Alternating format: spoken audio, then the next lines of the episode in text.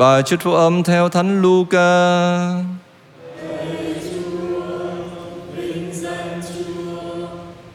Khi ấy Chúa Giêsu phán rằng, nước Thiên Chúa giống như cái gì và ta sẽ so sánh nước đó với cái gì?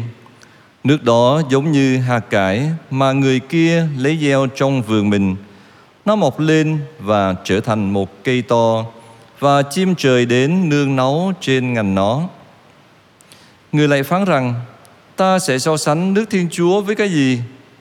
Nước đó giống như tấm men mà người đàn bà kia lấy bỏ vào ba đấu bột, cho tới khi tất cả khối đều dậy men.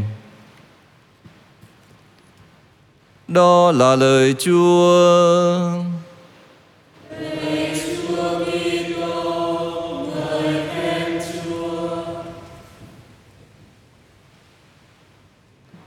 Mầu nhiệm nước Thiên Chúa. Kính thưa cộng đoàn phục vụ Nước Thiên Chúa là một mầu nhiệm Như chính Thiên Chúa là một mầu nhiệm. Nhưng để con người có thể hiểu được phần nào Về thực tại nước Thiên Chúa Chúa Giêsu đã dùng à, nhiều hình ảnh Nhiều dụ ngôn Nhiều cách diễn tả khác nhau Để khắc họa về nước Thiên Chúa. Chẳng hạn trong tin mừng Matthew chương 6 có câu Trước hết hãy tìm kiếm nước Thiên Chúa và đức công chính của người Còn tất cả những thứ kia người sẽ thêm cho. Thế thì ở đây tìm kiếm nước Thiên Chúa cũng có nghĩa là tìm chính Thiên Chúa đó. Tìm chính Thiên Chúa và đức công chính của Thiên Chúa.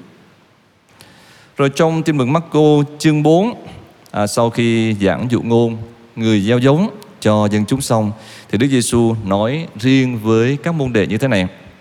Phần anh em mầu nhiệm nước Thiên Chúa đã được ban cho anh em, còn với những người kia là những kẻ ở ngoài, thì cái gì cũng phải dùng dụ ngôn để họ có trố mắt nhìn cũng chẳng thấy, có lắng tai nghe cũng không hiểu, kéo họ trở lại và được ơn tha thứ. Thế thì ở đây chúng ta thấy rằng có trong cái dụ ngôn này Chúa Giêsu đề cập tới bốn mẫu người khác nhau khi nghe lời Chúa nghĩa là có cái sự khác biệt khi người ta đón nhận nước Thiên Chúa.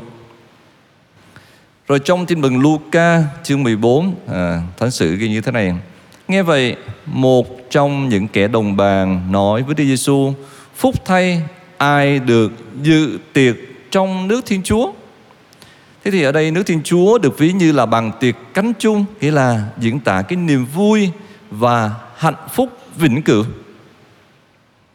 Rồi trong tin mừng Luca chương 18 câu 16 à, Có ghi như thế này. Nhưng Đức Giêsu gọi các trẻ nhỏ lại mà nói Cứ để trẻ em đến với Thầy Đừng ngăn cấm chúng Vì nước Thiên Chúa là của những ai giống như chúng. Thế thì ở đây Chúa Giêsu nói đến cái điều kiện để có thể được vào nước Thiên Chúa đó là gì? Đó là người có tâm hồn đơn sơ, khiêm tốn, tín thác vào Thiên Chúa, ví như là những cái trẻ nhỏ, trẻ thơ luôn tin tưởng phó thác đời mình vào tay cha mẹ của chúng. Rồi chúng ta có một cái ví dụ khác chẳng hạn như là trong Tin mừng Gioan chương 3 câu 5, Đức Giêsu đáp như thế này. Giêsu nói: "Thật tôi bảo thật ông, à, Chúa Giêsu nói với ông Nicodemo không ai có thể vào nước Thiên Chúa nếu không sinh ra bởi nước và thần khí. Thế thì ở đây Chúa Giêsu nói đến điều kiện để có thể hưởng hạnh phúc nước Thiên Chúa đó là gì? Từ bỏ con người cũ, tái sinh để trở thành con người mới theo tinh thần tin mừng.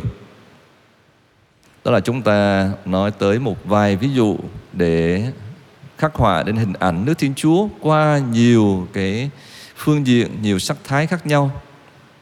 Trong tin mừng hôm nay thì trước tiên Chúa Giêsu ví sức mạnh nước Thiên Chúa như là hạt cải rất nhỏ bé mọc thành một cây lớn đến nỗi chim trời có thể đến làm tổ ẩn náu.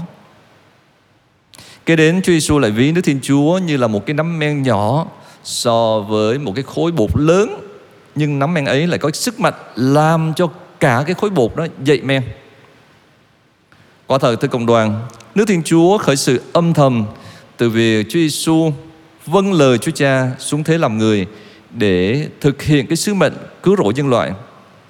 Và Chúa Giêsu đã thực hiện sứ mạng của mình cũng rất âm thầm, rất khiêm tốn qua việc người thiết nhập, thiết lập nhóm 12 và huấn luyện họ để họ tiếp nối công việc của Chúa. Nhóm 12 gồm những ai? Thưa hầu hết là xuất thân từ tầng lớp nghèo, thất học. Thế mà qua những cái con người đó, nước Thiên Chúa lại phát triển à, chúng ta có thể gọi là một cái cây giáo hội rất to lớn lan rộng khắp nơi và vô cùng vững vàng mạnh mẽ cây giáo hội ấy vững mạnh đến nỗi không gì có thể hủy diệt được ngay cả quyền lực của hỏa ngục cũng không thể nào làm nó lây chuyển. Ví như hạt cải bé nhỏ phải tự phân hủy mình đi thì mới mọc lên trở thành một cái cây to là chỗ tự nương cho bao sinh vật khác.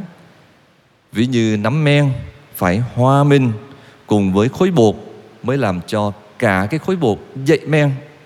Thế thì cuộc sống của người Kitô hữu cũng phải là những cái hạt cải cũng phải là những cái nắm men giữa trần gian để làm cho nước Thiên Chúa ngày càng phát triển. Thế nên cho dù chúng ta có gặp nhiều khó khăn, thử thách chống đối à, khi mà chúng ta sống cái tinh thần hạt cải, khi chúng ta sống tinh thần của nắm men thì chúng ta cũng đừng bao giờ nản lòng lùi bước vì chúng ta tin rằng đời sống luôn vì mình trong cầu nguyện. Với lòng khiêm tốn chúng ta dấn thân phục vụ anh chị em một cách chân thành. Với niềm tin yêu chúng ta phó thác vào sự quan phòng yêu thương của Thiên Chúa. Thì chính Thiên Chúa sẽ có cái cách của Ngài làm cho những cái hạt giống bé nhỏ đời của chúng ta trổ sinh những cái bông hạt và sinh ích cho tha nhân và cứu rỗi các linh hồn. Vâng thưa cộng đoàn, đó chính là sức mạnh nhiệm màu của hạt giống nước Thiên Chúa đang được thể hiện nơi từng người chúng ta nếu chúng ta thực thi như thế. Xin Chúa cho chúng ta biết gieo vào lòng đời những hạt giống của yêu thương phục vụ bằng chính con người và cuộc sống chúng ta để cho dù chúng ta là những cái hạt giống à, rất đổi bé nhỏ bình thường nhưng Chúa sẽ có cách làm cho những cái hạt giống đó có một cái sức mạnh kỳ diệu, là trở nên những cái cây tươi tốt, sinh nhiều hoa trái thánh thiện cho con người ở mọi thời đại. Amen.